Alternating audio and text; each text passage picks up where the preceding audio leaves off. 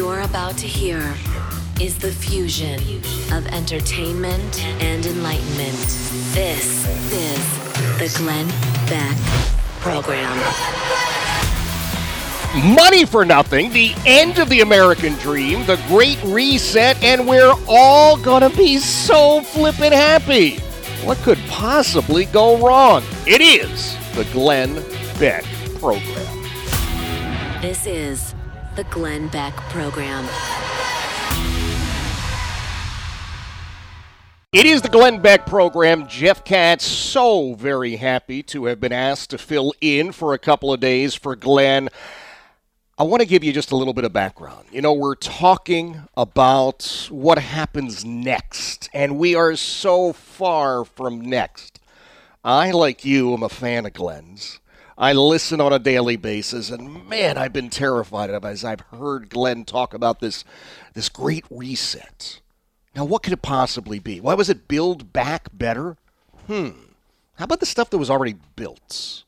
How about all the wonderful stuff that we're in the process of turning down and tearing down and eliminating and eradicating and looking at history and going, eh, not so much. We're going to start today. No, no, we're going to start tomorrow. You know what? Give us a call back if you think about it, and we'll start at some point. Now, I want to give you a little bit of a background. I've been doing this talk radio thing for an awfully long time, but that is not the only thing. You know, I look in the mirror each and every morning. At first, I'm horrified, of course, but once I get past that, I think to myself, okay, alive, check one off the list. Thank you, God. I take a look and see if uh, the bride is still breathing. Check another one off the list. Three kids, well, they're all in different rooms. I'm just going to assume that they're all going to be okay.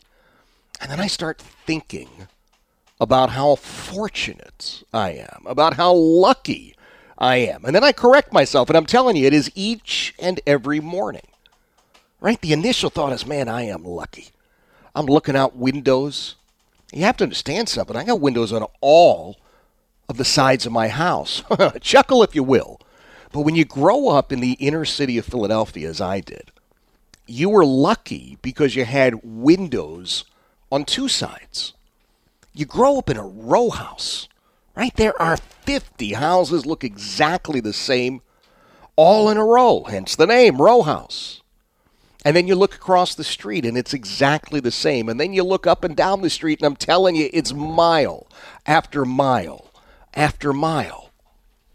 Now, if you were really fortunate growing up in the city of Philadelphia, I mean, you somehow, your folks had just hit the lottery. You had windows on three sides because you had one of the end townhouses, right? You could look out the front. You know what you saw out there? Well, you saw nothing, basically. You saw other townhouses, but you could still look out. And then you looked out the back window and you were overlooking the alley right? The alley with the trash cans, more trash cans, trash, more trash cans. Not exactly a view that you would kill for, but nonetheless, you were looking out there. And then, if you were super, super fortunate, you had that third side of the house you could look out of. Now, you didn't see anything that was worth seeing. You just saw more townhouses. But my point is, the numbers added up, right? You had windows on three sides, and you could strut around and go, We got windows on all three sides. So here I am in a house with a beautiful yard and flowers, trees. And I'm thinking, I'm lucky. I'm fortunate. And then I realize, no, Pinhead, you're blessed. For some reason, inexplicable to me, God said, Listen, I'm going to help you out here. I'm going to help you get through all this. And in fact, he has. So why would anybody want to tear it down? Why would anybody want to look at what it is that has been accomplished in this nation and say, "Yeah, we're going to we're going to roll it back a little bit." I'm in Central Virginia. Now, I am in what I consider to be God's country, right? I'm in this beautiful bucolic, well, I want to say valley, but it's not really a valley. But it's got a lot of grass, it's got farms. It's got stuff like that. It's got small businesses, local businesses. It's got restaurants. It's got more farms.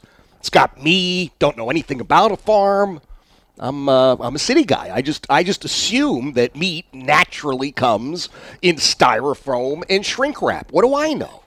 But people have cows. They do things with cows, and then at some point, you know, they're delicious.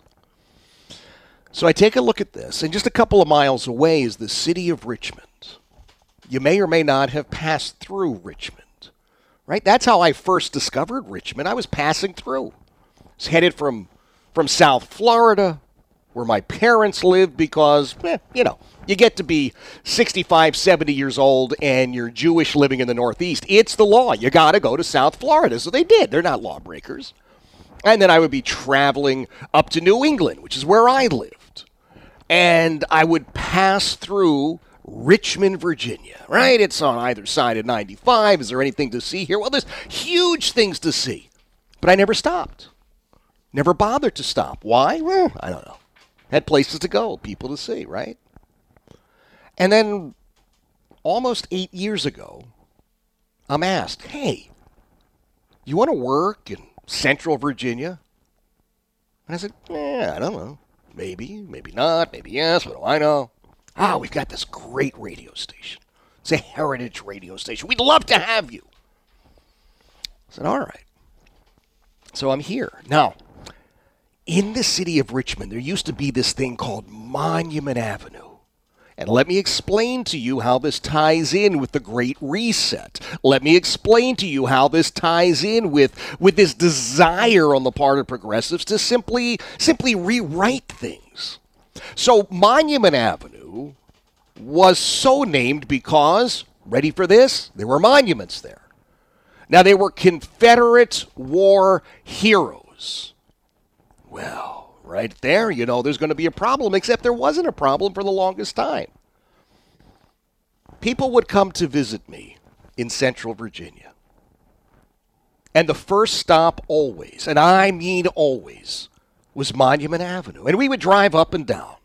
Now, most of my friends were, were from the north, the same as I was. So it was a pretty simple equation. Eh, I went to school. Here's how Here's how the period between 1861 and 1865 was addressed. Uh, the South was bad. We were good. We beat them. Turn the page. We're on to something else. Oh, okay. And then you get here. And is it the Civil War? Is it the war between the states? Is it the war of northern aggression? Is it simply saying, well, I don't know, it's 1861 to 1865, there's stuff happening. I don't know exactly what it was. But I would take everybody up and down Monument Avenue. And invariably, the first thing everybody would say, wow, really cool. You got all these second place trophies. That is really neat. And you go, oh, yeah, okay, I haven't heard that one before. But then you would start talking. You'd get out of the car. I would park the car. We'd get out of the car. We'd walk up to these giant monuments and you'd read some of the plaques and you'd see this name or that name. And in most cases, we'd look at each other and go, huh, I wonder who that was. What did they do? Who's he? And then you would talk about it. You'd Google it on your phone and you go, oh.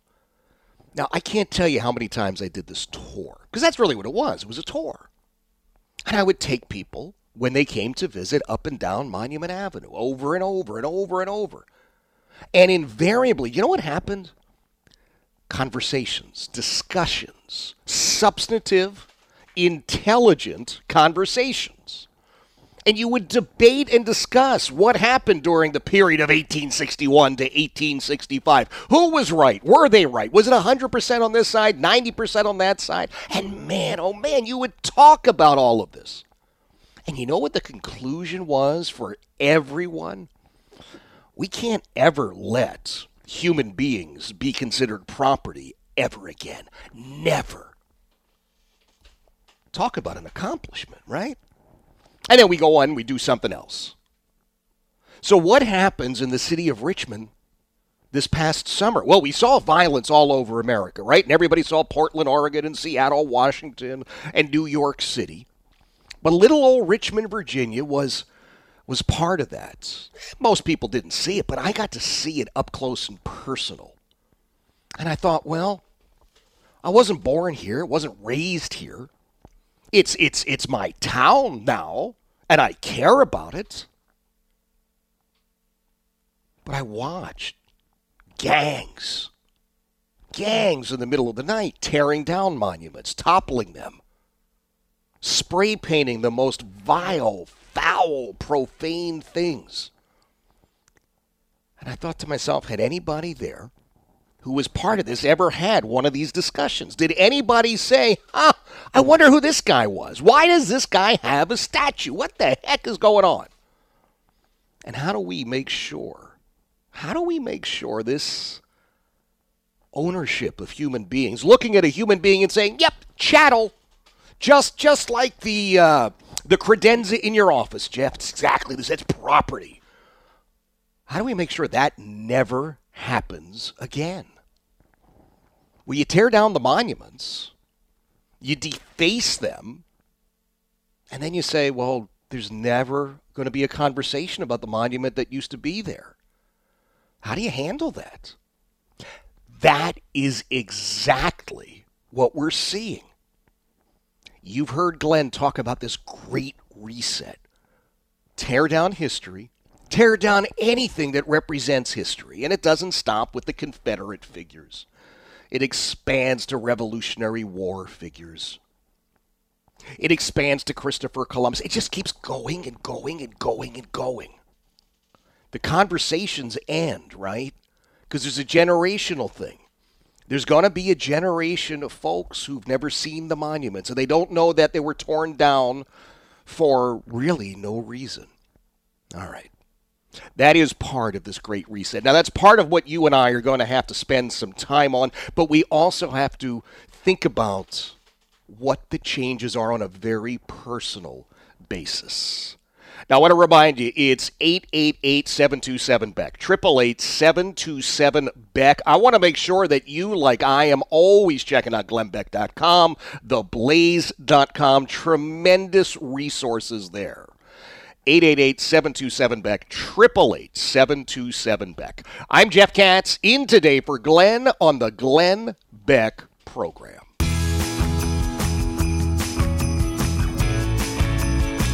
Jeff Katz in today for Glenn Beck on the Glenn Beck program. We uh, also have got to think about the free money that's coming our way. I love free stuff, and if it is free, it is for me. The problem, as we take a look at what uh, Congress, the Senate, whoever these people are in D.C., did, what was it, last night, 2 o'clock in the morning, 3 o'clock in the morning, saying, hey, we got a solution. We're going to address everything. Now, we're not really going to address anything, but seriously, we're going to fix everything. And here's what we're going to do we figured it all out. We're going to give people money. Now, that always wins, doesn't it? If you're going to pay me off, well, then I can go on and I don't know what I'm going to do, but, but you can pay me off, right? $600 per person in each family. Well, that's not bad. Right at Christmas time? Fantastic. Who's the happiest about this? Amazon, maybe. Retail, gosh, I hope so, but there's another part of this that we're missing. There really is. There's another part of this. Every news story that I have seen covering this has this little sidebar piece or a or a secondary story that says where are Americans going to spend the $600? Never once. Do you see the thing that says maybe people should put it away? Maybe you take the $600 in small unmarked bills, you stuff it in a satchel, you rent yourself one of those lockers at the downtown bus station, if in fact you can find the downtown, let alone a bus station, and stick it there for a while. Maybe it's valuable. I mean, you think about it, it's possible. But it's all about getting it back into the economy. All right, fair enough. We're going to talk about that. But when I keep hearing free, I always get concerned. Look, free is a that's a four-letter word and it ain't free. And there's nothing that's free, and you know that, and I know that. We're big people, and we figured it out a long time ago, did we not? Free. Well, the problem is it's like one giant game of kick the can. We're saying it's free for me. I get 600 bucks. And then my boys, when they go out to work, and I don't know, can't be soon enough for one of them, but uh, whenever they get a job and they're they're participating in this dreaded free market, they got to pay it back. Or do we just start printing the money? I mean, maybe that is the way to go. You just figure out how much we, we gave out, and then we print some more and we give it away. How does that work out for us? 888-727-BECK, 888-727-BECK. I remind you, please, would you visit, as I do each and every day, theblaze.com and glennbeck.com. If you want to uh, hook up with me, you can easily send me an email, jeff at thejeffkatzshow.com, jeff at thejeffkatzshow.com. Now, I mentioned uh, it'd be nice if one of my boys got a job, but that's like real work right? If you're 16 years old and 19 years old, you're not really equipped to do very much at this point. My 19 year old is a sophomore at Stanford University. He's brilliant. Just ask him. And when he marched off to Stanford last year, he was already the smartest guy in the room. Just ask him. And here I am. I'm sitting alone. I'm not the smartest guy in the room. There's nobody else here. But he was the smartest. He knew everything. The problem, I think, is that they they gathered together when they got there to college and they looked around and went, wait a minute now. Everybody is now the smartest in the room.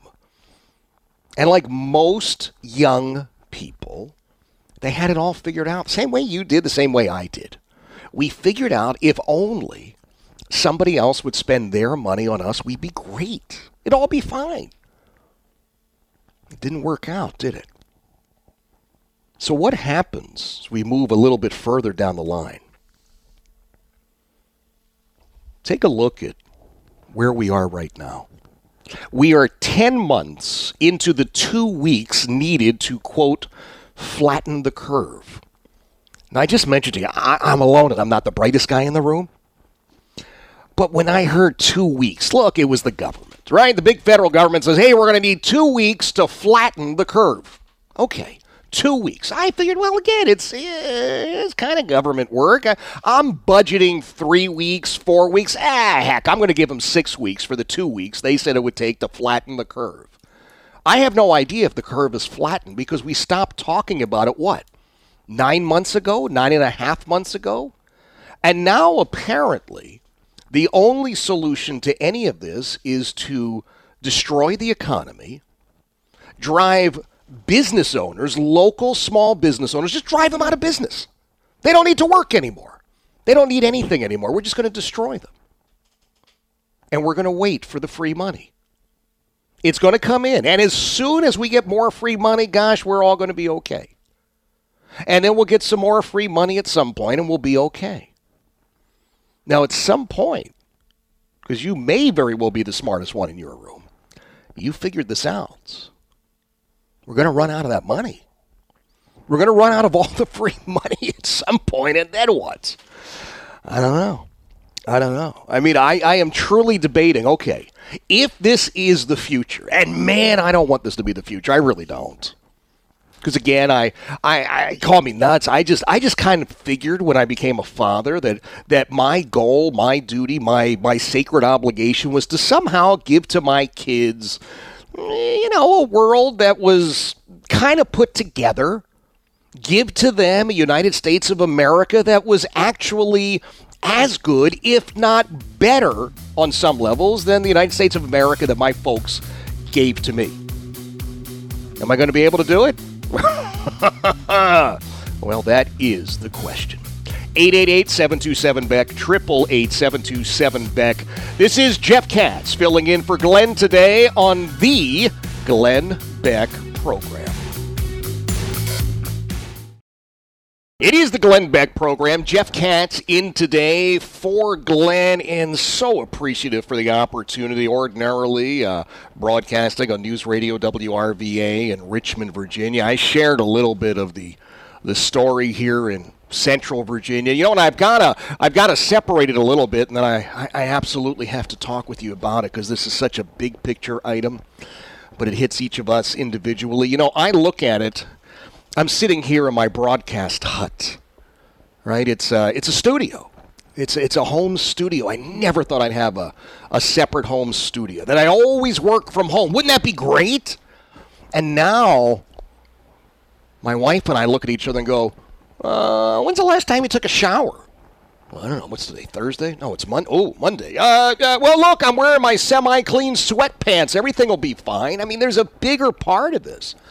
It, it's not just saying to you, oh, it's going to be great. You'll work from home. Everybody's going to work from home. How do you go out and do stuff? How do you get your car repaired from home? You can't do it.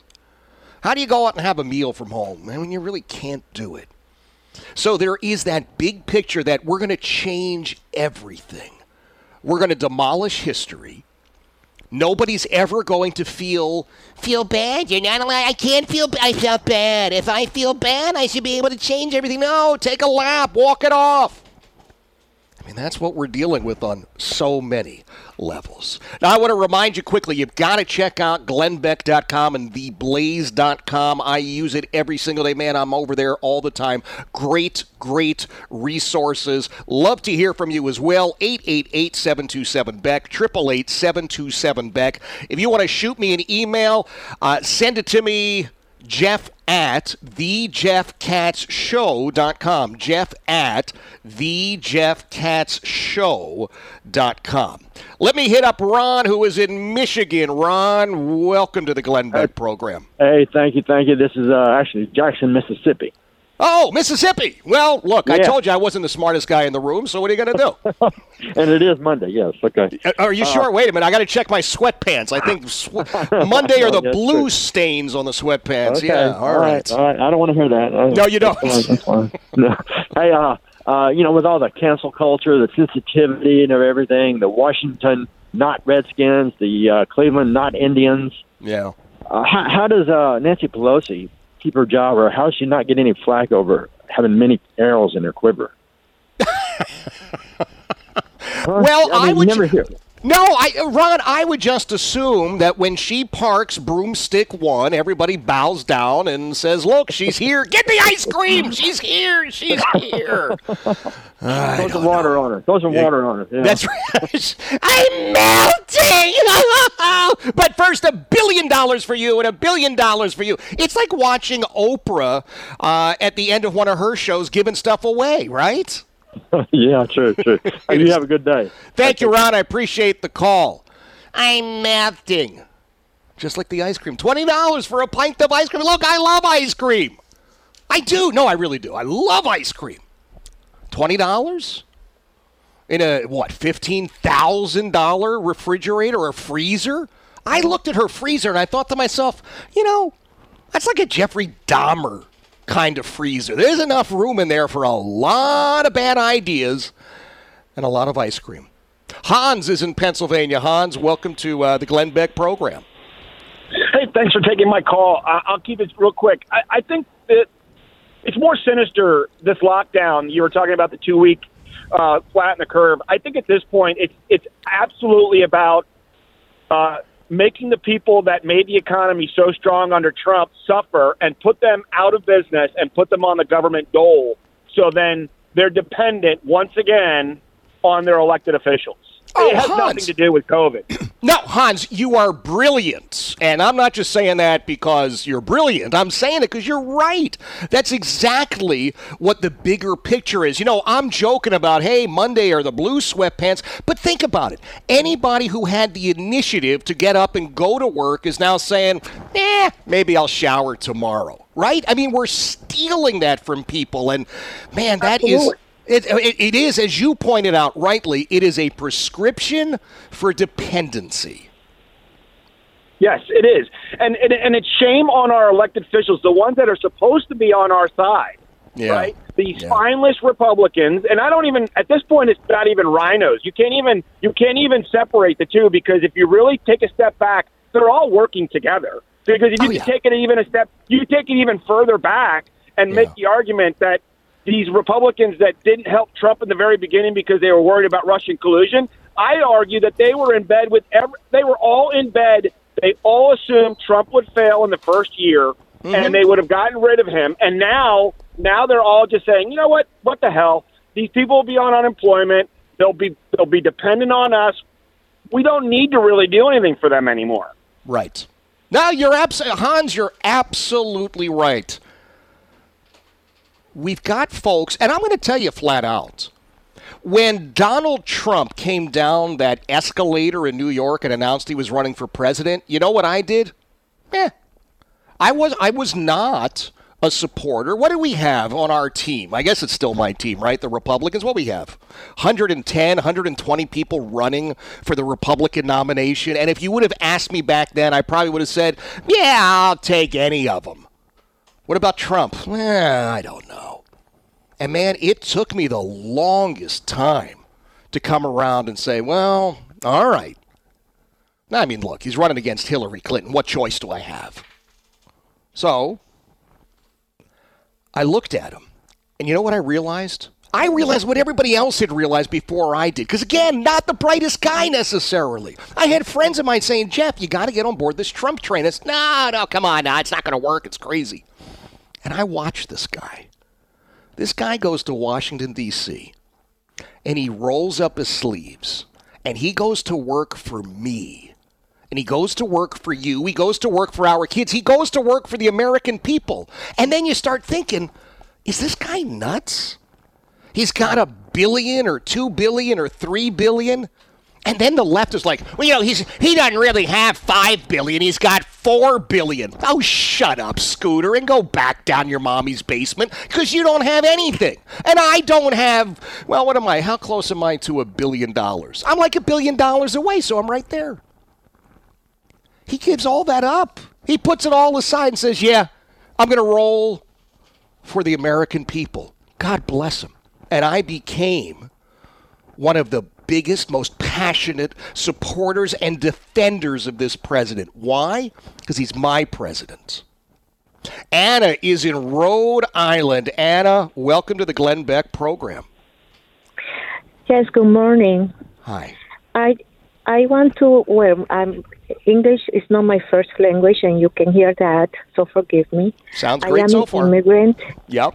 I work very hard Mm-hmm. and I didn't need um I haven't been brainwashed by the media of um, Democrats. Ever since I came to this country 30 years ago, I started looking at the difference. When I came, I saw that there were many factories, many businesses, things were uh, going good, and then businesses started closing down and moving out of the state, out of the country.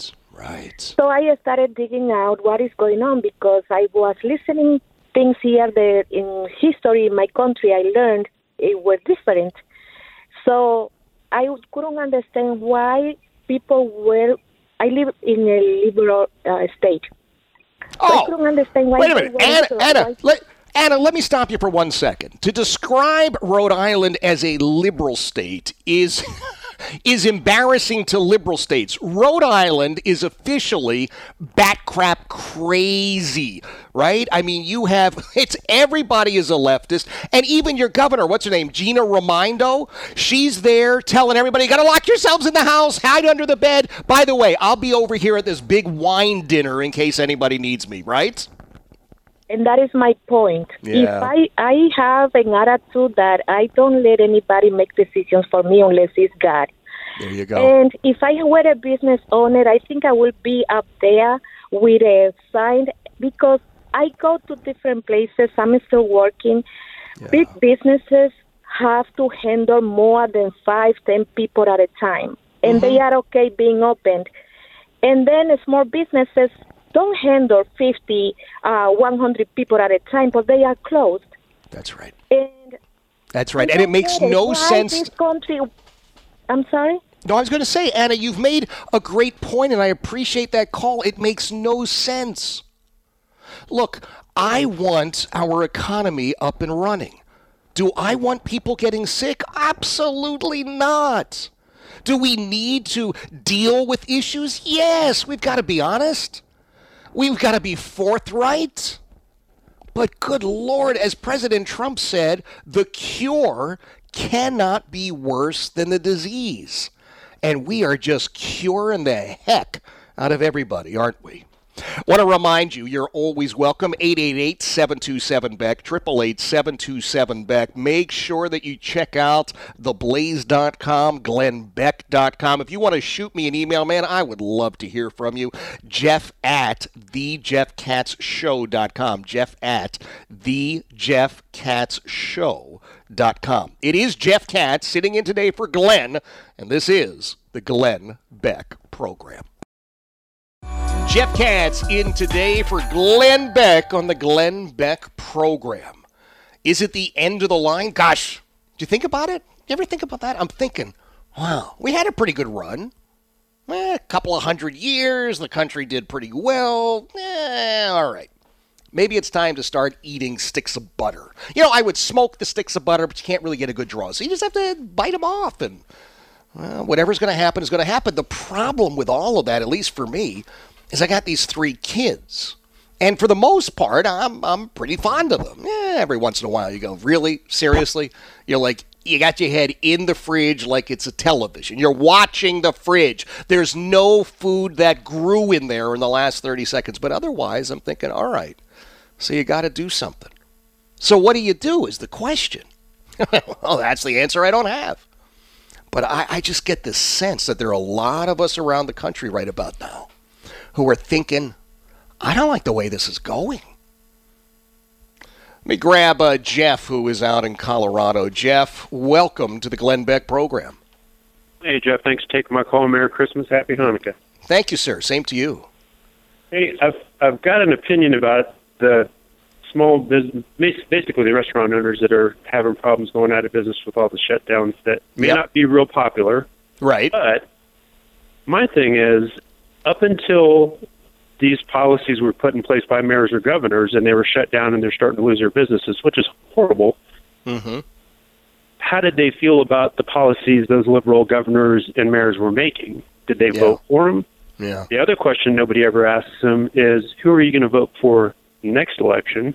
Yeah. And then the third question nobody ever asks is, what are you actively doing if it's and it's horrible that you're losing your business, you're losing your life savings, your family's well-being is putting it put at jeopardy. What are you actively doing to kick those knuckleheads out of office that are Mhm. doing this to you? Are you putting up petitions for recalls in your business so every time everybody comes in you say, sign this, they're putting us out of business, we need to get rid of these people? Every restaurant in California that's still open, every restaurant in New York, Michigan, all these places that have these draconian lockdowns should have a petition on the counter or when their people go to deliver food should have it with them and ask their their patrons to sign it because obviously they're supporting those restaurants so Yeah. they would sign it Yeah. and they would get there faster but Yeah. but it's just like somebody who has cirrhosis of the liver who's drank all their life and of course that's a horrible disease. You're going to die. You're having problems. You're seeing the light. But are you going to what do you understand what got you to that point? Are you going to stop drinking if we give you another liver if we bail you out if we save your business if we start a gofundme page I'll tell you, Jeff, they're, they're great questions. No, those are all great questions. And, you know, I can only talk about it on a personal level. You know, I've got a favorite restaurant that's a mile and a half from my house. And I know the owners of that restaurant, Wendy and John. And I always try and tell people, look, you, you've got to look at these local businesses and realize it may have a name, but there are real honest people there. These are your neighbors. Now I know that for for Wendy and John from my favorite restaurant, Jake's Place, they work like nobody's business. They treated themselves over Thanksgiving. They took 2 days off. Now let that sink in for a second. They own and operate the business. They have put their life savings into it. They put their heart and soul into it every single day. Their their uh, uh, dishwasher called out a couple of weeks ago. So what happens? Well, guess what? John's back there and he's he's washing dishes because that's what has to happen. Because you're a business owner. Now, it's not some multinational corporation. There's a couple of people that literally live down the street from me and have a restaurant down the road from me. And I got to support them. And that plays out thousands of times each and every day in this country, John. That's exactly what's going on. And you and I have an obligation to support them. And yeah, you got to ask some of those tough questions along the way.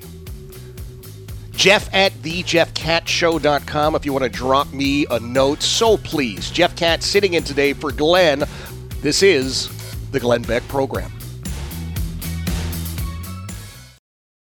Terrible violence in the streets, police officers being told they are the enemies, presidential and vice presidential candidates supporting those who enable the violence? Can we survive as a nation of laws? That's next on the Glenn Beck program. This is the Glenn Beck program.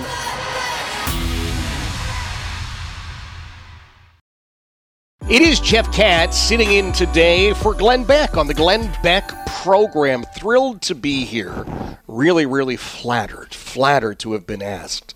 You know, before this whole talk radio experience, I did a lot of stuff. Worked in the world of professional wrestling, but my real job, my I think my only real, real job, I was a police officer. I mean, a thousand years ago in a galaxy far, far away.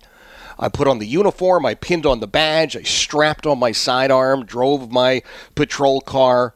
Never busted anybody of any uh, great importance, didn't bring down any organized crime figures.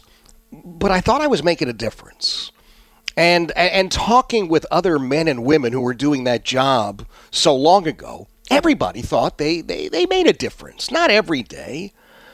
You weren't you weren't necessarily thanked. I mean, I got to be honest with you. Nobody calls the local constabulary when they're having a great day. Hey, got a raise at work. Uh, I've lost 10 pounds, won the lottery. You know what? Let's call the local district, call the local precinct, have them send over a few of the guys. Let's bake cookies. Doesn't work that day, that way. The worst of all possible times is when you interact with the police. I got it. But but there was a lesson that most of us taught our kids, right? The law enforcement folks were the good guys. And now that message is being blurred. Now, I look all over America. I see terrible violence in the streets that's being enabled by by by pinhead mayors like uh, like Bill De Blasio. I take a look out in Portland and Seattle, and you go, "Well, what the heck is going on out there?" Now, there's one man that I know who can offer a perspective on this unlike any other. And let, let me just run down quickly part of his resume. Jimmy Gagliano graduated from West Point served with distinction in the United States Army, was a United States Army Ranger, uh, served with the Federal Bureau of Investigation. He retired from the FBI as a supervisory special agent. He sits on the board of directors of the Law Enforcement Legal Defense Fund, and in his spare time, since he is such a slacker, he's completing his PhD. Oh, man. Jimmy, I appreciate you being here. Good. But uh, somewhere up in heaven, my mother is beaming down at you. You did a great job there, but uh, I don't know who you're talking about. Who this who this guy, this mythical figure is?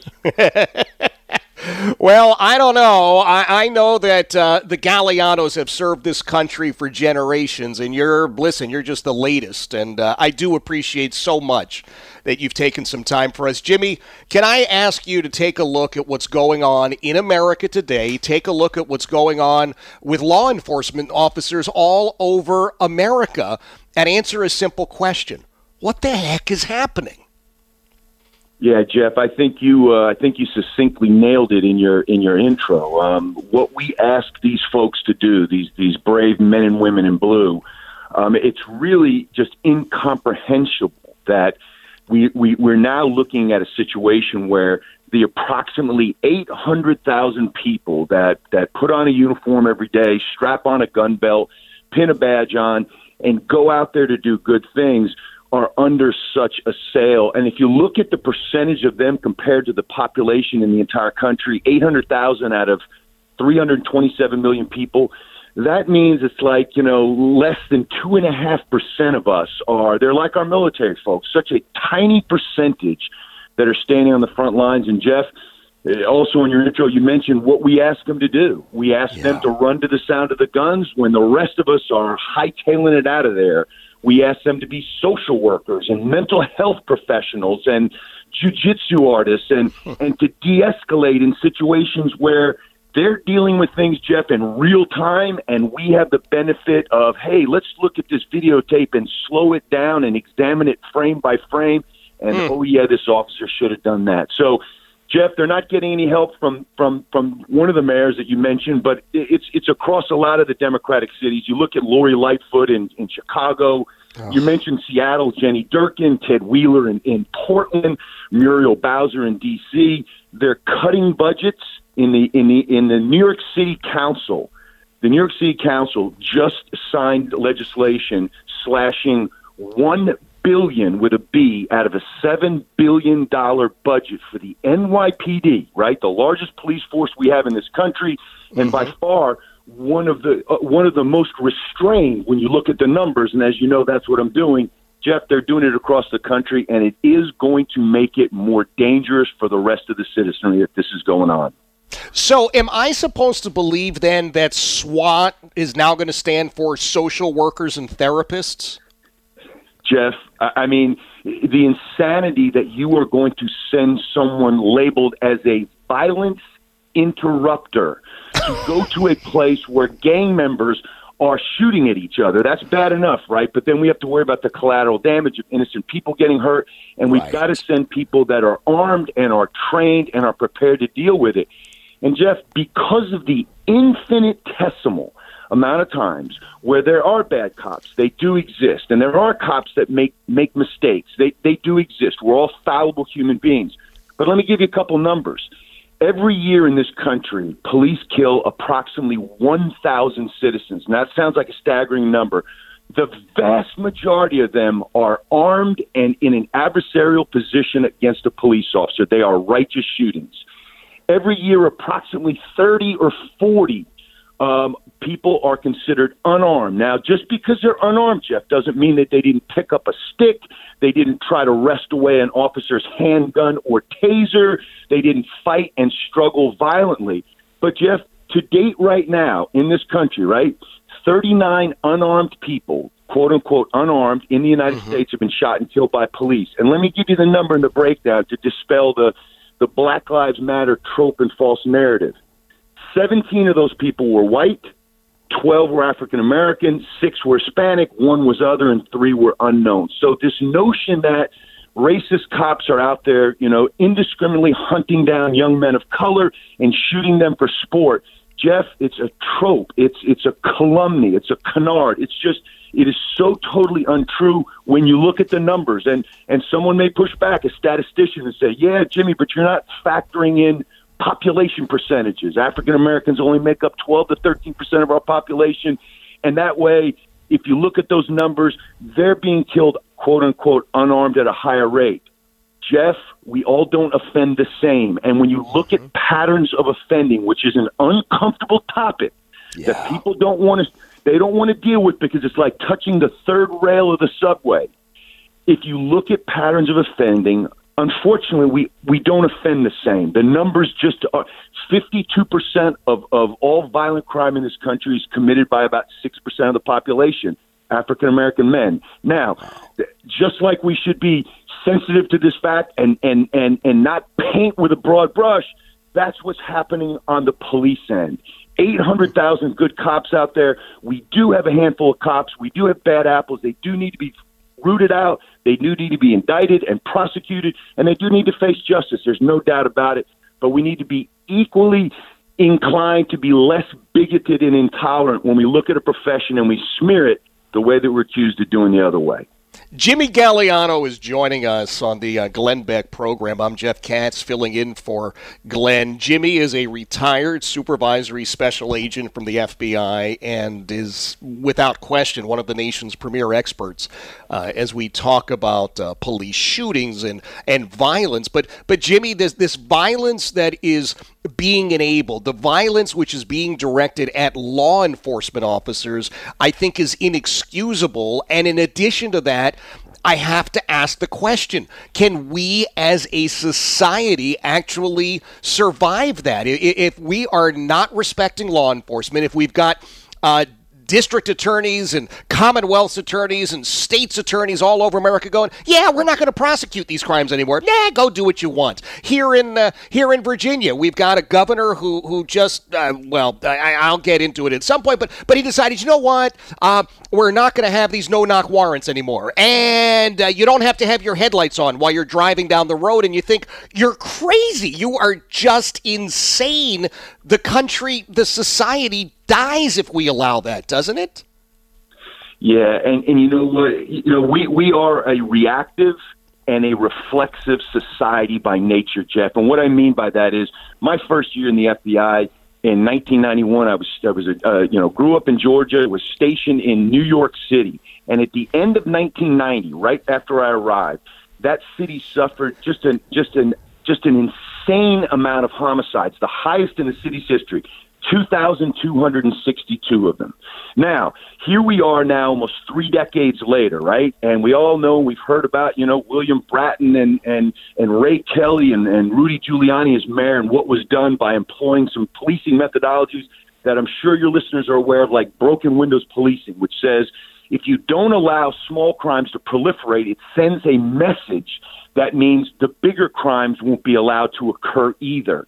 And so there were crackdowns. And when CompStat was used, where police resources were moved around to where they were needed, and we just didn't put one cop in this neighborhood, one in this neighborhood, we looked at where the crime was. It wasn't racially driven, it was driven by what the crime statistics were. We also used stop, question, and frisk. And stop, question, and frisk was upheld years ago by the Supreme Court, and it basically says that if an officer has a reasonable suspicion that someone has committed a crime, is in the process of committing a crime, or is about to commit a crime, they can be reasonably stopped and detained and questioned. And if an officer believes they are armed, they can be patted down. Well, we have thrown the baby out with the bathwater. When de Blasio rode into office as a reformer of the police in New York City in 2012, what did he do?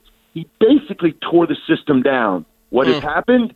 Well, 1990, 2,262 homicides. Over the last few years, it's been down to 300, a huge 95% reduction in homicides. The vast majority of those victims are black and brown people, and their lives mattered. But now there's been an uptick in violent crime in New York City.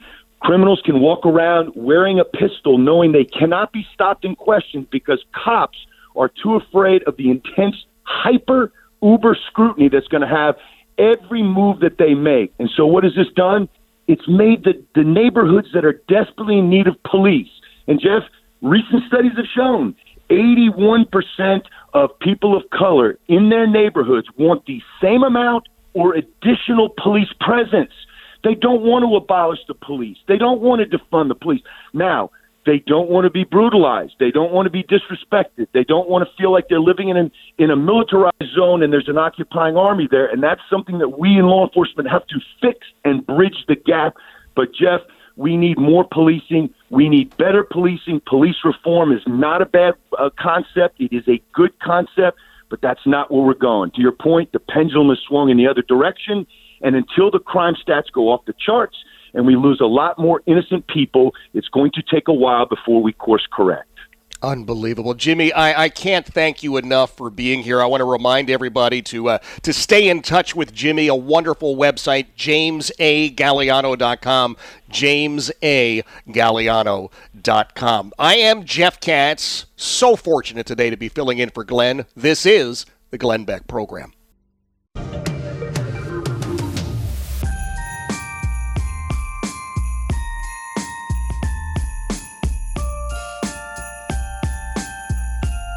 This is the the Glenn Beck program. Jeff Katz filling in for Glenn today. Thanks again to Jimmy Gagliano. JamesAGagliano.com is his website. You know, you listen to what Jimmy has to say about how law enforcement officers are being treated, and there's going to be a segment of us who say, "Well, well, wait a minute, Katz. Look, I'm not a cop. Don't really care. Just want them to show up when there's trouble." All right, I got it. But what happens if you you continually see this this bat crap crazy legislation? Passed into law that says, yeah, we don't really care if somebody beats up a cop. We don't really care if somebody attacks one of those uh, deputy sheriffs or state troopers. That's their problem, not ours. Well, I got news for you. They stop coming at some point. And the only way The only way that we're going to be able to combat that is to be brutally honest. Give you another example of, of a degree of brutally honest. Remember Helen Keller? Right? You know who Helen Keller was. Helen Keller was blind, she was deaf, and somehow, some way, even though she lost her sight and she lost her hearing when she was 19 months old, she had these, these tremendous disabilities. There were no resources. Helen Keller would become an American hero. Helen Keller would go on to show everyone you can do it. Now, are there the same levels of success? No, of course not. That's part of the beauty of America. We don't have the same outcome guaranteed. We've got the opportunity. Well, Helen Keller was thrown just a, a bucket of problems. Here's another one. Here's another one. Here's another one. And she said, okay. All right. She, she raised millions and millions of dollars to help people who are disabled. She published 12 books. She wrote and published 12 books. And I think to myself, yeah, I'm, I'm hoping I can read this, this post that's like 200 characters long. She did all of this. She went on to graduate from Radcliffe. It's kind of Harvard now. And she's attacked. She's being attacked. Who in their right mind attacks Helen Keller?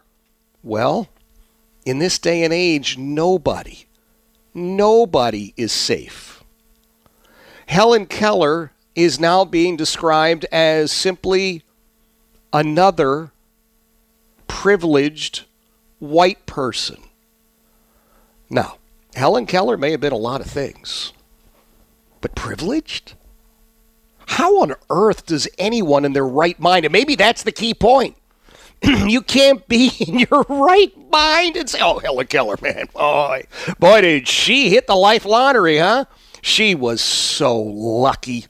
She had all of these advantages, and man, she just wrote them for all this was worth.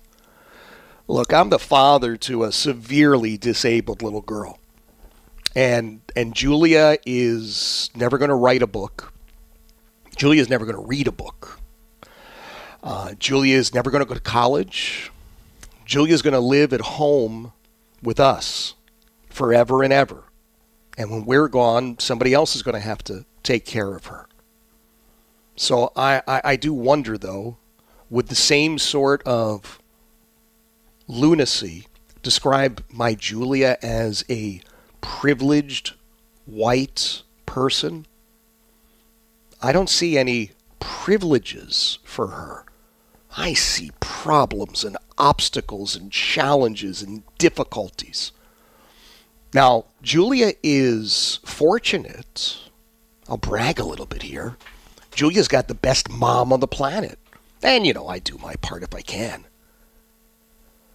Maybe maybe that's where she won. But how can anybody think about a Helen Keller or a Julia Katz and say, "Oh yeah, yeah, privilege. That's the example of privilege." That's where we're headed by the way. And I want us to to to examine this a little bit more because I don't know how we the American culture, the American society, the American people move forward when we're labeling Helen Keller privileged. Julia Katz, privileged. 888 727 Beck. 888 727 Beck. This is Jeff Katz sitting in today for Glenn on the Glenn Beck program.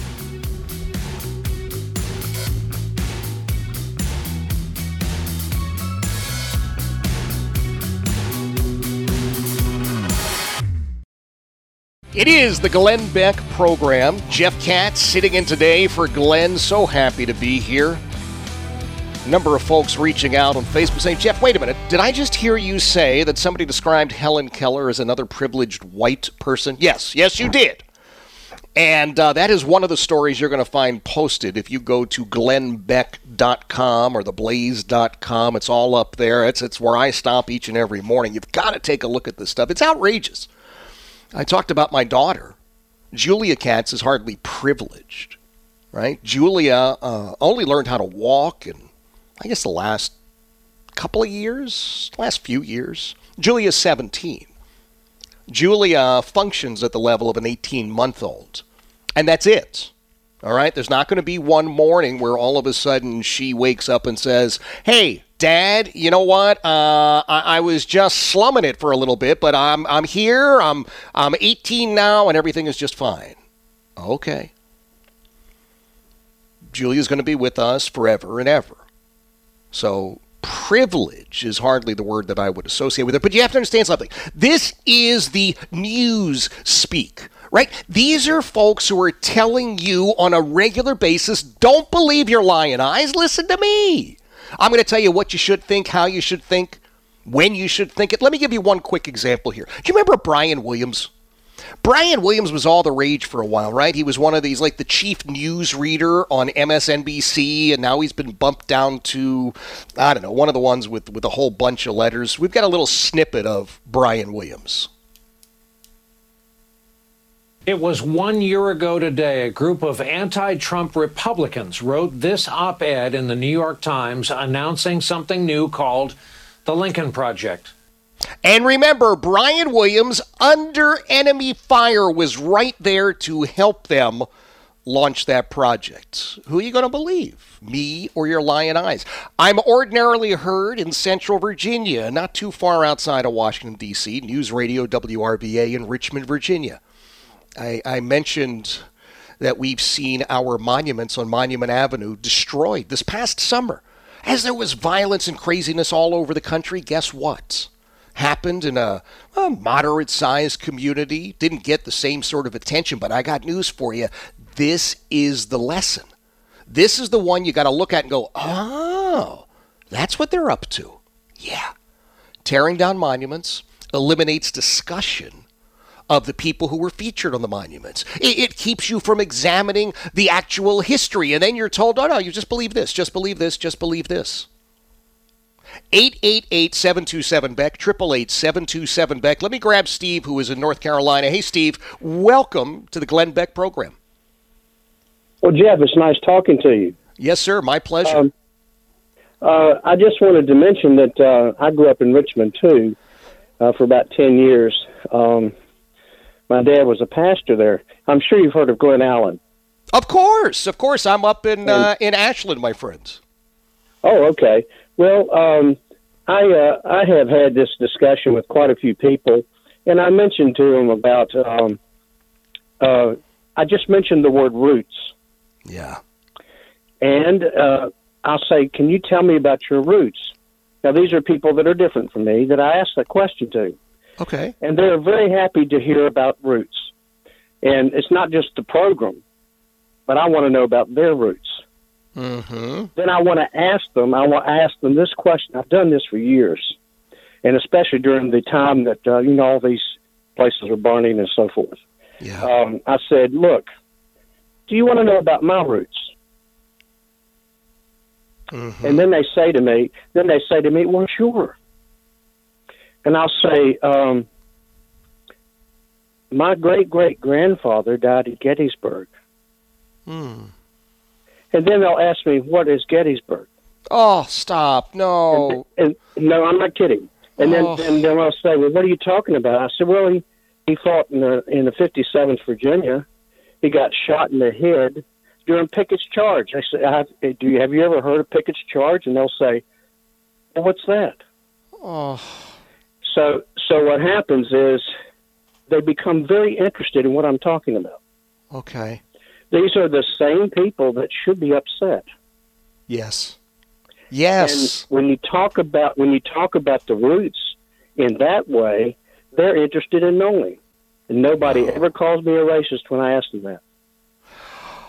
What but a they great still do not even know where I'm coming from. Yeah. What a great story. Steve, I so appreciate you calling the Glenn Beck program. And, and Steve hits on it. It, it. it is about this conversation, I'm telling you. In Central Virginia now for eight years. And everybody who's come to visit, my first agenda item for them was to, to drive them up and down Monument Avenue. And I'm telling you, I heard the same joke. Man, look at that. A big collection of second place trophies. Yeah, yeah, yeah, yeah. Got it, got it, got it. But seriously, let's get out of the car. Let's go see who these guys were. Who's this person? Who's that person? Well, I don't know. Well, what did they do? I don't know. Well, we've all got the phone. Let's Google this and Google that. And you go, wow. And they're great conversations. And, and, and uh, frankly, they're debates. But you know what everybody agrees on at the end of it, or at least used to, because there's nothing to see now. It's it's it's just it's it's embarrassing and it's appalling and it's shameful. But the conversation used to end invariably with an agreement that never again should decent people let people own other human beings. And then you could talk about other parts of this this civil war, war between the states, war of northern aggression. There's a million different titles for it, right? Whatever it was. But there were there were all sorts of issues that needed to be addressed. There there was an economic issue that needed to be addressed, but fundamentally, decent people that saw those monuments on that street, we all came to the same conclusion at the end. We all said, never again must can we allow human beings to own other human beings. You, you don't fix problems in the past by pretending they didn't happen. Maureen is down in Florida. Maureen, welcome to the Glenn Beck program. Jeff, a pleasure to speak with you. Thank you very much. I appreciate that. Speaking of history and your guests that I've listened to since I've been on hold, they are all incredible and they all deserve honors. And John mentioned about political people running for political office. Mm-hmm. We need people to step up now yeah. who need to save our country and say, This is what I'm running for. I'm running to save my country. But that's not what started my call. Okay. I'm descended from William the Conqueror, mm-hmm. who goes down to Mary, Queen of Scots, of course, the mother of King James of the King James Bible, right. down to John Smith on the Mayflower. And here I am today. We cannot erase history. Right. Our children need to know where they come from. Of course. Of course, Maureen, that is that that is so true and I appreciate the call. We have to let people know where we've been. Talk about where we are. And at some point, don't we think, okay, so where are we going? You listen to Glenn on a regular basis as I do, and what has Glenn talked about recently? This great reset. Why we're just gonna we're gonna change everything we're to make your life better, but before your life can be better, uh, we got to take everything away from you and you're not going to have anything, and then you're going to be dependent on the government. But not to worry, it'll all be just, it, will be fine. Because what's going to happen here when the bills come due, the government is going to go out and get a second job. You know, you're going to walk into your local supermarket, and you might very well see uh, Nancy Pelosi on the overnight shift. She'll be stocking the ice cream in the in the freezer section, or or, or Schmuck Schumer going around putting up signs near the the spills on the floor lest anybody slip and fall. You know, they're going to go out and get second jobs so that we can all what? Just luxuriate? Is, is that what we're supposed to do? Is that, I mean, really, is that what we were built for? I get mocked all the time. Well, Jeff, what are you reading the Bible? I am. Well, why are you reading that? Well, it's like an owner's manual. You know, when you think about it. Here's God going, hey, I made all you folks. Here, take a look at this. Uh, page seven. That's you, and, uh, you know.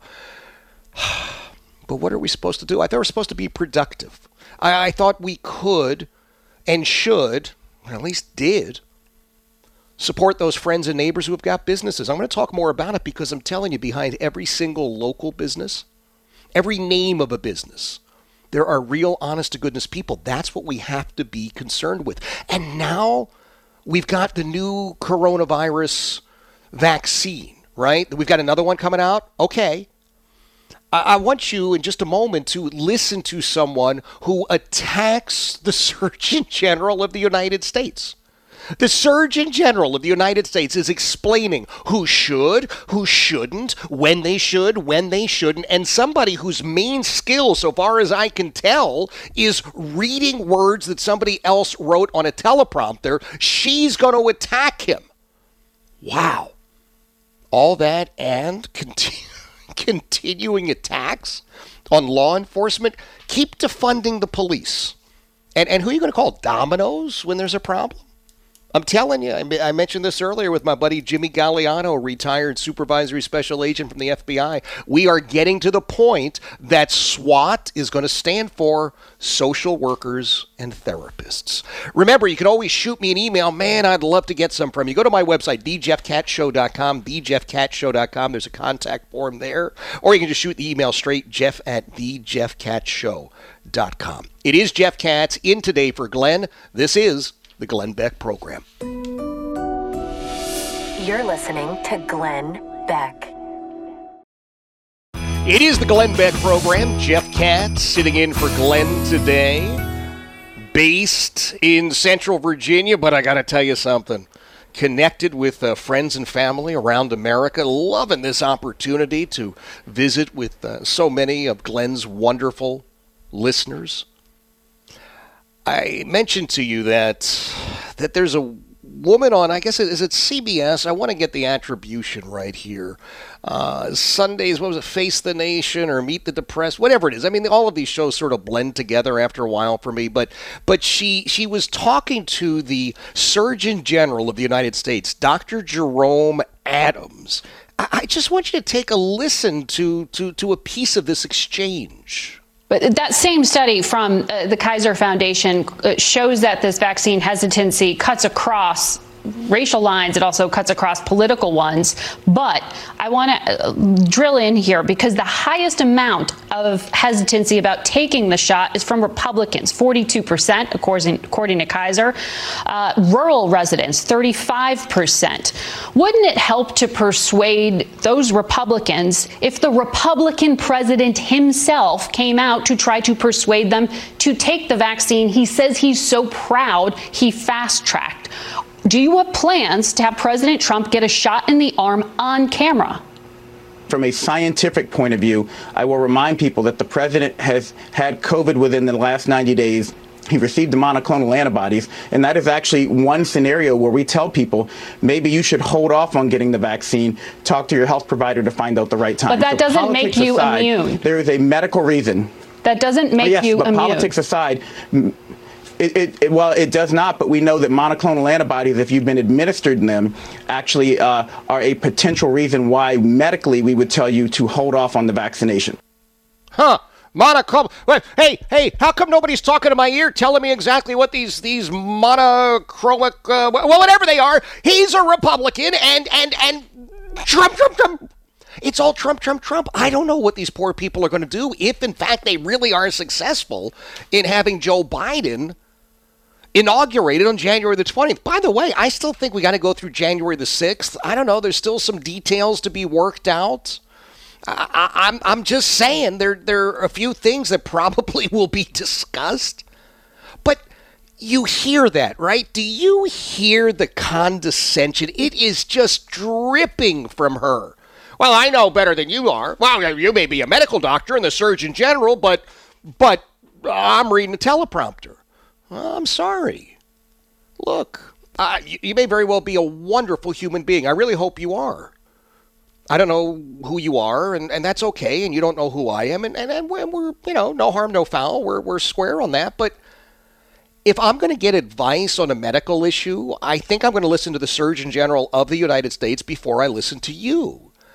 And, and you can tell me that it would inspire people like me. You know, the great unwashed, those stupid people in flyover country. Why those people? That, who, who was it? Was it? It was. It was former President Obama, right? Guns and God, or God and guns. You know, we were the clingers, and the uh, part of the basket of deplorables, and the great unwashed. And well, all right, I got it. You know, they are doing to people today what they've done to good people in the past. Take a look at the Supreme Court of the United States. Take a look at Supreme Court Justice Clarence Thomas, a brilliant, brilliant man who achieved such amazing things. And he's been attacked and demeaned and pilloried since day one. Think about that. By the way, Clarence Thomas pops to mind because I just watched a couple of weeks ago the movie Created Equal created equal. Clarence Thomas, in his own words, it is all over the place. I think it was like a buck to rent it on Amazon or Netflix, oh, you've got to rent it. It is an amazing, amazing film. Jeff Katz filling in today for Glenn. This is the Glenn Beck program. Pushing that great reset button, we are watching small local businesses get killed off. A $300 bonus for the unemployed. Oh, and by the way, where is the flu this year? Answers next on the Glenn Beck program. This is the Glenn Beck program. Jeff Katz in today for Glenn Beck on the Glenn Beck program. It is an interesting week, is it not? Folks getting ready for Christmas. Are we still allowed to say that? We, we are, right? We can still say that we're getting ready for Christmas. I'm one of those folks who is not offended when you wish me a Merry Christmas. I hate the weasel population. Well, Jeff, I didn't want to offend you. I mean, I know you're Jewish and all. Oh, really? You know how you offend me? When you say, Jeff, I'd like to kick you in your shins repeatedly. Oh, that, that bothers me. Merry Christmas is completely and totally motivated by the right things. Let me ask you to think for a moment about our small businesses. And you know, I I'm hesitant to use the word small. Now, I know we use the word small because we're comparing them to the multinationals, right? The guy that that has the the store at the end of the street, it, it's not the same as ExxonMobil or some other multinational corporation. So that's why we call them small, but I think the real word is local. That's the word we've got to start using. Somehow, some way, you and I have got to figure out how we can start substituting local for small. And here's what I mean. We are now 10 months into the two week program to, quote, flatten the curve. This stopped being about flattening the curve a long time ago, didn't it? I, I, I understand we all want to be healthy. I understand nobody wants to get sick. I understand we don't want our friends and neighbors getting any sort of debilitating ailment. I'm with you on that. There's no debate on that. That's not left or right, short or tall, Jew or Gentile. It just is. But my question to you is why are we seeing an all out assault on our local businesses? Let me give you two examples, and I've used these examples time and time again as I, I talk to my friends and listeners here in Central Virginia on News Radio WRVA from Richmond. I talk about two businesses all the time. And I talk about them because the folks who own and operate those businesses have become friends. And I've been able to see up close and personal what it takes to actually own and operate a real business. I, I got to take my car in to get repaired. And so I've got this repair shop, right? Certified Auto Repair is the name of it. You get it, C A R, car. Certified Auto Repair. And I look it up, and people, I'm looking at the reviews, and I go, all right, Certified Auto Repair and Henrico, that's where I'm going to go because they've got these great reviews. And I had become, eh, I don't know, sparring partner is too strong a word, with the man who owns and operates the shop.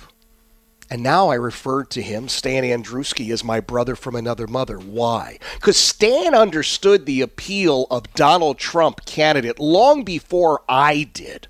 And we got into these Facebook battles and I was on the wrong side, by the way. Let me be very clear on that. I could not possibly have been more wrong if I tried. And I've tried. I said, oh, no, no, uh, come on. Stan, he's, you know, a TV guy. And, I, and Stan was like, no, you don't get it. He's a businessman. He's a businessman. He understands as a business owner, as a business operator, how to be successful. Well, is that what it's all about, Stan? I asked him. Is that it? Is it just about the money? No. And we went back and forth and had these great discussions. I got my car fixed in the meantime. And now I can't tell you we're the best of friends because we're not friends. I promoted uh, Stan to family a long time ago. That's why I say my brother from another mother. So I tell you the name of the business. You go, oh yeah, well they're they're a business owner. They're all millionaires, you know. It's like no, that business, that's Stan and Megan. They own and operate that business so that they can give their dream, their American dream, some air, some life. They want to achieve their American dream, which is owning and operating a world class car repair facility. Because Stan is like the car whisperer. He wants to give guys who know how to turn wrenches the opportunity to turn those wrenches. And you see, when he gives those mechanics, those auto techs, the opportunity to turn those wrenches, you know what they have to do? They got to buy more wrenches. And that helps the guy who is the wrench sales guy in the area. And you know who that helps? It helps the company that manufactures the wrenches. And you know who they employ? Men and women who are working on the line making those wrenches. This is a big picture item. Why are we trying everything, it seems, to destroy a local business? It makes no sense to me. I mentioned the the restaurant. My favorite restaurant is right up the road. I mean, it is a mile and a half from where I live. And I don't know if you're at Ashland, Virginia, go and visit Jake's place. There's a sandwich named for me. How cool is that? But that's the name of the business. The real name, Wendy and John. Wendy and John own and operate that business. Wendy and John break their rear ends to, to keep people working, to keep people eating, to keep the lights on. You know who gets paid the last in any quote small business? It's that business owner. It's the Stans and the Megans. It's the Wendy's and the Johns. It's the people you and I live next to. It's the people you and I run into uh, at, at high school football games or, or at church. Now, of course, we're not actually allowed to go to church or have high school football games. But you know, back in the olden days when the when the world was open before the zombie apocalypse hit, we did those things, didn't we? And now what are we doing? You know, I look at things around the country, and I know everybody sees the big news stories, right? You've got you've got the governor of California who says everybody back to their houses, hide under your beds. You're not allowed out of your house. Oh, by the way, I'm going to be over here at the French Laundry in case anybody needs me. I'm going to be paying $700 for dinner and hanging out with all my good friends. Oh, okay, that makes sense. You've got the governor of Rhode Island says everybody back to their houses, hide under your beds. But if anybody needs me, I'm going to be at this big time wine dinner, hobnobbing with other hobnobbers. Does that make any sense to you? And we're going to say to our neighbors, hey, we got more rules for you. Here are the folks who have never owned a business, they've never operated a business, they, they don't know anything about your business but they're going to write rules and regulations that govern it, and eh, you're not even going to get to follow them anyway because we're just keeping everything closed. What about this makes sense? I look at my kids. Right? My oldest guy is a sophomore at Stanford. You know, he's smart. He's home. Why? Because they're closed. Because they're closed. Nobody's on campus. And those people who are on campus are actually doing classes from their dorm room. Well, why should you do that? Is the mindset for a lot of folks, so they're back home. And and my Julia, my Julia is severely disabled. Oh, she's a wonderful young lady, believe me. And you know, I don't have favorites amongst my children, although Julia's my favorite. I love her the most. But Julia 17 years old, functioning at the level of an 18 month old. She needs to be in school. She needs the special ed teachers. She needs the therapist to help her so that she doesn't regress. She gets a half hour a day with my wife sitting there and they look at the computer and that's that's class. Does that make sense to anyone? And my little guy, look, my little guy is a great guy, but but he's academics are not his first interest. You know, my oldest guy, Harry would get insulted. I mean belligerent if we said to him, "Hey, did you do your homework?" He'd say, I- "I've got straight A's, except for that time in fourth grade where I got a B was like, did he really? I don't even remember that. Did he go to fourth grade? Yeah, yeah, yeah. So that's Harry. Was like, oh, I, I can't believe it. Don't even ask me such a stupid question. Okay, never mind. And then my little guy, look, I love him, Joe, but Joe is the sort of kid who looks at you and says, oh, was that due today? So Joe needs to be in school. Joe's got to be with other kids, but he's got to be with teachers. Instead, he's in front of his computer in his bedroom in his sweatpants. You know, it all comes back to sweatpants. And I keep having to buy sweatpants because I figured out COVID 19, that 19 is the number of inches that my waist has grown since we've been under this quarantine or whatever it is. Because it's like, well, it's the end of the world. Might as well have another bag of chips. We got any dip over there? Jeff, you got half the thing of dip on your pants. Ha ha! That's why I'm wearing these pants. Now give me the chips. But I'm telling you, he's got to be in school. He needs teachers. He can't be sitting in his room in his sweatpants doing work online. It's not the same. But you know what this all ties into? It all ties into what Glenn has told us about for, for a while now this great reset. Everybody's going to be gray or beige or, or whatever that, you know, the, the, the, the paint on the walls is when you go in to look at a new home. It's like nothing there. You go, oh, yeah, it looks like every other wall. That's the point. You're not going to be able to strive for greatness. You're not going to be able to live out your American dream. You're going to believe everything you're spoon fed and don't question anything. And don't worry about it. We're here to help. Wow. We'll talk more about it. 888 727 Beck. 888 727 Beck. I do remind you about two of the best websites anywhere glennbeck.com and theblaze.com. Make sure you are checking those out a couple of times each and every day. If you want to send me an email, jeff at thejeffkatzshow.com. Jeff at thejeffkatzshow.com. It is Jeff Katz in for Glenn. This is the Glenn Beck Program.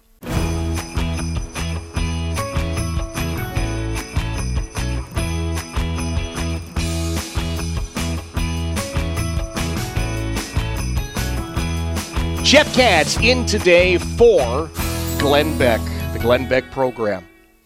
The great reset that Glenn has been talking about, I've got news for you, well underway. And it starts, it seems to me, by eliminating those things that most of us, at least in the past, have looked at and said, yes, that's what America is all about. 888 727 Beck. 888 727 Beck. William is in Texas. William, welcome to the Glenn Beck program. Jeff, a great pleasure to talk to you. I actually have a couple of comments, but I wanted to start off with the great reset. I think that people are not looking at this uh, correctly. We're using the word great because it's global. This is not an American thing. This is a global movement. And how do you get people to accept socialism and corporate feudalism? You got to take away the prosperity yep. and the security. You've got to break the middle class and you've got to disrupt the police system. Okay? And also, as far as the war monuments, we have a class of people that are basically making a shakedown on the government. They are victims. They do not look at those war memorials and go 350,000 people made the ultimate sacrifice for me, laid mm-hmm. down their lives, and paid my reparation in blood. Yeah. Yeah, William, those are such great points, and I, I, so appreciate you calling the Glenn Beck program. And you're right. The word great may confuse people. Maybe we shouldn't use it anymore, right? Global is the global reset. How did all of these leaders, I am making those annoying air quotes as I said that, all of these leaders all over the world come up with exactly the same phrase at the same time and get all of the same material posted, right? Build back better? What does that mean? I don't even. I seriously, I don't even know what that means. How about just let American entrepreneurs be, you know, entrepreneurial Americans? How about allowing each of us to to live our lives doing the right thing? See, for me, that's part of this. Got to tell you. It's not all about, you know, I've made enough money now. I'm going to get uh, six pairs of fur lined boxer shorts and I'm going to be the happiest guy on the streets. Okay, well, I mean, if you got the money, I guess you can do that. But it is about doing the right thing and it's about taking care of people. And you know what? I don't need the government to come in and say, hey, hey, you know that. Uh, that five dollars you stuck over there, we're taking. No, seriously, we're taking that because we know better than you do what to do with your money. But not to worry, we're helping. Well, I'm helping on my own, but I, I do appreciate the interest. Bruce is in Ohio. Hey, Bruce, welcome to the Glenn Beck program. Hey, Jeff, you're doing a great job filling in for Glenn. Thank you, sir. Hey, I was just thinking, I thought this long time earlier this year, but it's kind of funny how Hollywood has been making movies for years, like uh, Mr. Smith Goes to Washington, you know, The Matrix, The Shooter, mm. you know, The Bourne Supremacy, mm-hmm, all mm-hmm. these things about deep state corruption. And then when it's actually happening, they deny it. it's, it's, it's, it's, hilarious. I mean, even even even uh, Walt Disney, our kids were, were were raised on Bugs Life and, and yeah. Lion King, and we see all this thing acting out right in front of us. Yeah. Now, you're absolutely right, Bruce. I mean, here we had, if memory serves, we had four years, four years of people telling us Donald Trump stole the election. The Russians stole it. Donald Trump stole it. Your neighbor that you don't like, yeah, he was part of it too. And you go, but, but, but, but, four years. You remember, these were the people who said, hey, even before Trump is inaugurated, we've got to impeach him. And you kind of raise your hand in the back and go, uh, I don't think you can actually impeach him uh, until he's been sworn in. We don't care. We're going to get ahead of the curve on this. Oh, okay. Impeach him today. Impeach him tomorrow. Keep impeaching him until he's fully impeached. Is he impeached yet? No. Well, impeach him again. And it was nonstop. It was this drumbeat over and over and over again, every day, every hour, every minute. And you know what's funny? Is that those very same folks are now telling us, hey, the election happened six weeks ago and you didn't really see anything, so can we move along with the Trumps getting their stuff out of the White House? Eh, can't we let it play out? Can't we take a look into this? Look, I don't know exactly what happened.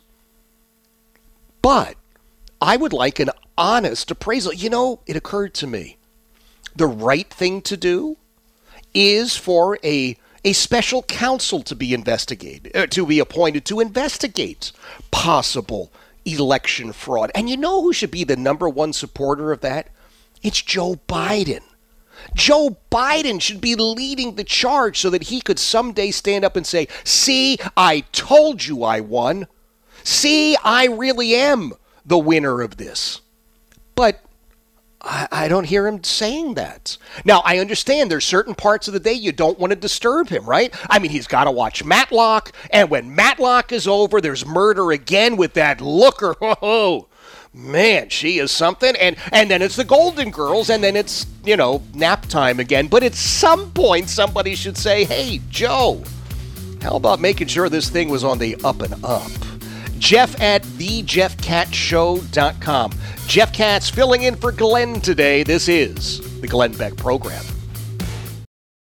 It is the Glenn Beck program. Jeff Katz in today for Glenn. What an absolute uh, pleasure and honor it is to uh, be filling in for Glenn for a couple of days, and what an absolute pleasure it is chatting with so many wonderful people. We're we're looking at things right now as we lead up to Christmas Day. Yeah, I said it. Go ahead, be upset. So we lead up to Christmas Day where there are a lot of people that reflect on what they have. And a lot of what we have is being taken away. The question is, are we able to get it back? I don't know. I don't know. I don't I don't want to be afraid. And I do believe that that we're seeing that play out. You know, I am part of the uh, lineup at News Radio WRVA in Central Virginia, Richmond, Virginia. It's the capital of the Commonwealth. And we, on a on an occasional basis, we get to hear from our uh, governor, Governor Gelding. Now, he announced the other day that everybody in the Commonwealth needed to stay in their homes between midnight and 5. And when he was asked at a press conference why that was, his response was, and I quote, My grandmother said nothing good happens after midnight. Uh, okay. So what you're telling us is don't hang out at the Waffle House and don't do wait, wait a minute. Did you say your grandmother? Now this wasn't your your public safety secretary. This wasn't some some astute world-renowned criminal analyst. This was your grandmother told you nothing good happened after midnight, so you are determined to take away my rights to travel freely. Yeah, that's that's just not working out well from my end. But that's what he said. And we're seeing this around the country the hypocrisy, the abject hypocrisy of the uber leftists who are saying, no, you need to stay in your house. No, you need to shut your business. No, you need to. All the while, they're out, they're at parties, they're at fancy dinners. But we're not supposed to live our lives? What's wrong with this picture? Can I give you one other little thing here? Do you know who Jeanne Shaheen is? She's uh, one of the senators from New Hampshire. And Jeanne Shaheen, well, she's an example of, of this leftist mindset. You know, when I, I lived and worked in Massachusetts for years, and there were times where I would I'd be driving out of Massachusetts headed north into New Hampshire and I would think to myself or I would say to my wife or whoever else was in the car, "Boy, if only I had moved a few more miles north." Right? Cuz New Hampshire was the live free or die state. Low taxes, a mindset that said, "Hey, you might make it, you might not, but that's on you." You've got the same opportunities as everybody else here. And what an amazing mindset and attitude it was. And then you know what happened? Whole slew of people from Massachusetts would go to New Hampshire and go, "Man, the taxes are really low up here. Wow, look at all what look at the property you can get for for this price and that price." So all it seems of the, the the Massachusetts folks moved into New Hampshire and then just turned it into Massachusetts again.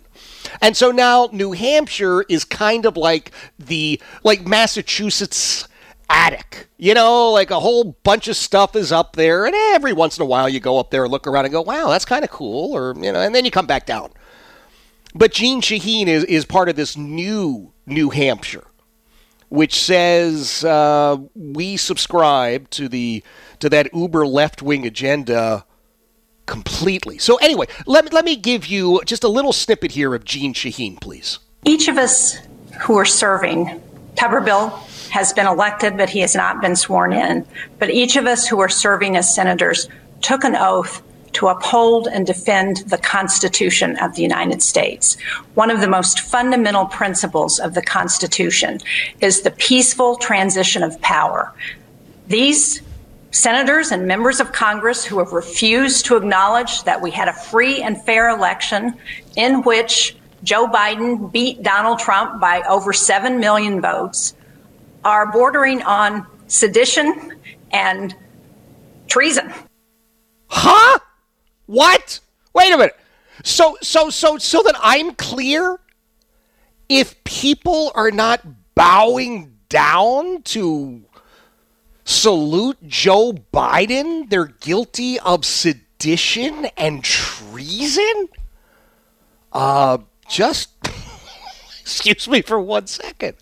For 4 years, 4 years you told us that Hillary Clinton was the real winner. Hillary Clinton was was elected. Oh, and by the way, let me just say this. Hillary Clinton not the president today. Doesn't that feel good? Seriously, say it with me. Hillary Clinton not the president. Really good. It's just a good thing. Anyway, but for 4 years it was nonstop. And now you have people, and I would say decent, honorable people, saying, well, wait a minute now. There were all sorts of changes, like to these mail in ballot rules. Don't you think we ought to take a look into this and see if it was all on the up and up? But she's telling us we're guilty of treason? Man, that's that's that's that's a pretty big leap, don't you think? 888-727 Beck. 888-727 Beck. Joey is up in Maine. Joey, welcome to the Glenn Beck program. What's happening, Jeff? How are you? I am fine, thank you, sir. I have fled the state of Massachusetts. and you get to Maine, and you still got crazy people, but at least you got moose. Yeah, yeah, it's much better. But Yeah. uh, you know, they shut down everything in Mass. Then being a comic, that was shut down, which which stunk. Then we also had a B and B, and with the 14 day quarantine, all that stuff in place, nine years of running a successful business gone in the flash. Oh, and just made a decision. It's like, do we try to stick this out until our governor says people can stay at our home, or do we make a move? And things weren't looking bright. So now it's a it's an early life change, but it's a good one. All right, so so tell me a little bit now.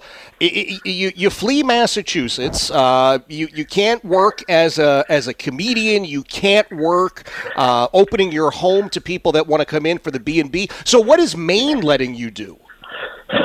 Um, right now, they have you know they've limited shows going on in different places. Same thing. New Hampshire has limited shows, limited seating. okay. Whereas Mass is just done. Wow. Nothing. And then, then again, the magical nine o'clock curfew from a restaurant. If the protocols work from noon till nine, they don't just stop working at nine o one. Ah, they Joey, work this is they you got to understand. This is the smartest virus of all times. It it knows if you're having alcohol or not. It knows if you had a sandwich at 9:15 and it's coming for you, baby. You know, it's just odd to me that a, a governor in New York, where they've got death rates through the roof, does a book tour about how wonderfully he handled this as the cases spike again. Right in the middle of his book tour, they're breaking records. Yeah. Tell us Yeah. again how well that works for you. Is Governor Cuomo doing a lot of those book signings in those uh, assisted care living facilities? Do you think? no, Oh, no, probably he not. stays out. He Yeah, stays right. out. Yeah, yeah. I think his brother's clear to go. That's right. Are they on bicycles? Would be my question. Out there on Long Island, is there? Uh, oh my gosh! Well, Joey, thank you so much. I am so sorry to hear that, uh, that that the business closed, but happy to hear that maybe you're getting a new piece of life up in Maine. Wow. Sarah is in Georgia. Hey, Sarah, welcome to the Glenn Beck program. Hey, Jeff. Thanks for taking my call. Well, thank you for making it. Yeah, it's it's um they're they're they're hell bent to destroy everything. I think. Yeah. Um, I have two children who have graduated from college, both of them with PhDs. Wow. Um, of course, you know they were raised in a conservative house, but they went to college, and so now I'm not real sure. But here in Georgia, you know, we're having this Senate runoff, Yes. and I went out to see the vice president at the airport in an open hangar with some friends. Okay. Well, now my children are not speaking to me for Christmas. Uh, oh my gosh. found out that I went, that uh, I was irresponsible, and that they really just, you know, uh, were not going to talk to me. And uh, I was blown away by it. But then, of course, I got mad as the mother that I am. and I told them, I said, you know, probably the worst thing I ever did was to send you guys to college. and well, Well, Sarah, Sarah, let me ask you this: Is it too late to tell them that you're going to disown them? That's it. You're you're out of the will. You're not getting any of my cool stuff. So there you go. No. I mean, really, it's it's it's unbelievable what college does to these children. Oh, I know. Uh, I know. My husband, neither one of us went to college. We've made a good life. My husband Yep. I won't where he works, but he's still working. I worked in the assisted living industry for 21 years. I started at the bottom, worked my way to the top with Okay. my high school diploma and my technical school. You God can be you. anything you want to be, and you don't have to go to college. Okay. I agree with you, Sarah, and I appreciate that call, and I appreciate that mindset. Look, isn't it? Mike Rowe talks all the time about honest work, right? I don't know about you. I had an occasion a couple of years ago. We had to call a plumber. $450 to come in for, I don't know, 11 minutes worth of work to snake a drain. He didn't get his hands dirty. I worked as a as a kid when I was a teenager. I used to help my uncle Paul uh, as he was a plumber. Man, that's nasty hard work, and it's, it's it can be really really well ugly. Let's just say that. But it's honest work. I'm sitting here in my beautiful little broadcast hut, and right outside my door, I got a whole bunch of mud. We got rain, and it's mucky. It's like a swamp. I, and I'm waiting. There's a guy who's going to come, and he's quite literally going to dig a ditch and make my life better. And I'm grateful for that. And I'm grateful to him. And every one of us ought to be. 888 727 Beck, 888 727 Beck. Remember, you've got to check out the websites glennbeck.com and theblaze.com. It is, uh, it's just mandatory reading. It ought to be for you. And if you want to send me an email, jeff at thejeffkatzshow.com. Jeff at thejeffkatzshow.com. Jeff Katz in for Glenn. It is the Glenn Beck program. This is the Glenn Beck program. Jeff Katz filling in for Glenn today. Uh, just a piece of breaking news just a couple of moments ago. Attorney General William Barr announced that he is not, I repeat, is not going to be appointing a special counsel for either the election matter or the Hunter Biden matter. Well, shouldn't somebody look into these things? I mean, really, are we leaving these for Joe Biden? You're leaving the investigation of Hunter Biden to Joe Biden. Now, I know I was never a United States attorney, I was never a prosecutor. But it just seems to me when you're trusting the guy with the name Biden to be responsible for somehow taking a look at the potential problems with somebody else named Biden, we got a problem. Seriously, I'm going to trust the big guy?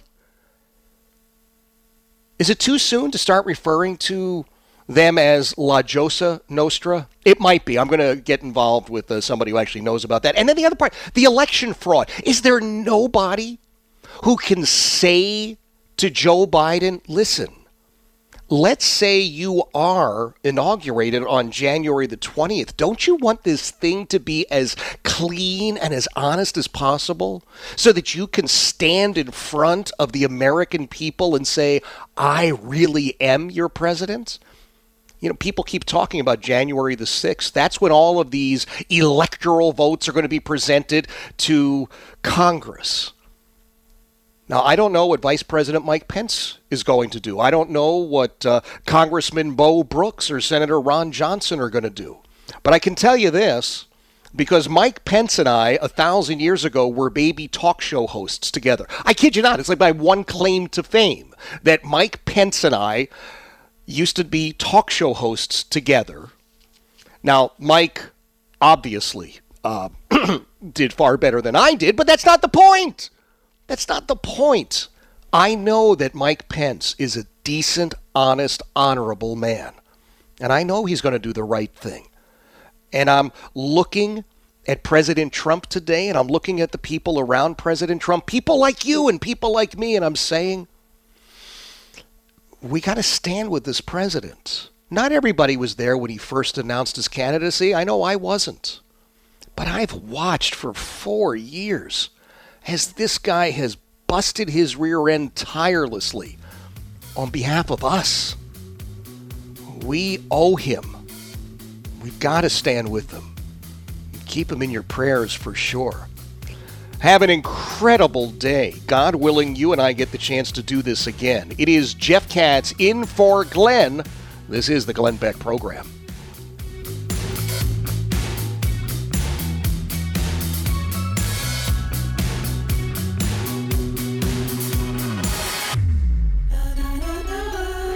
Is the Glenn Beck Program.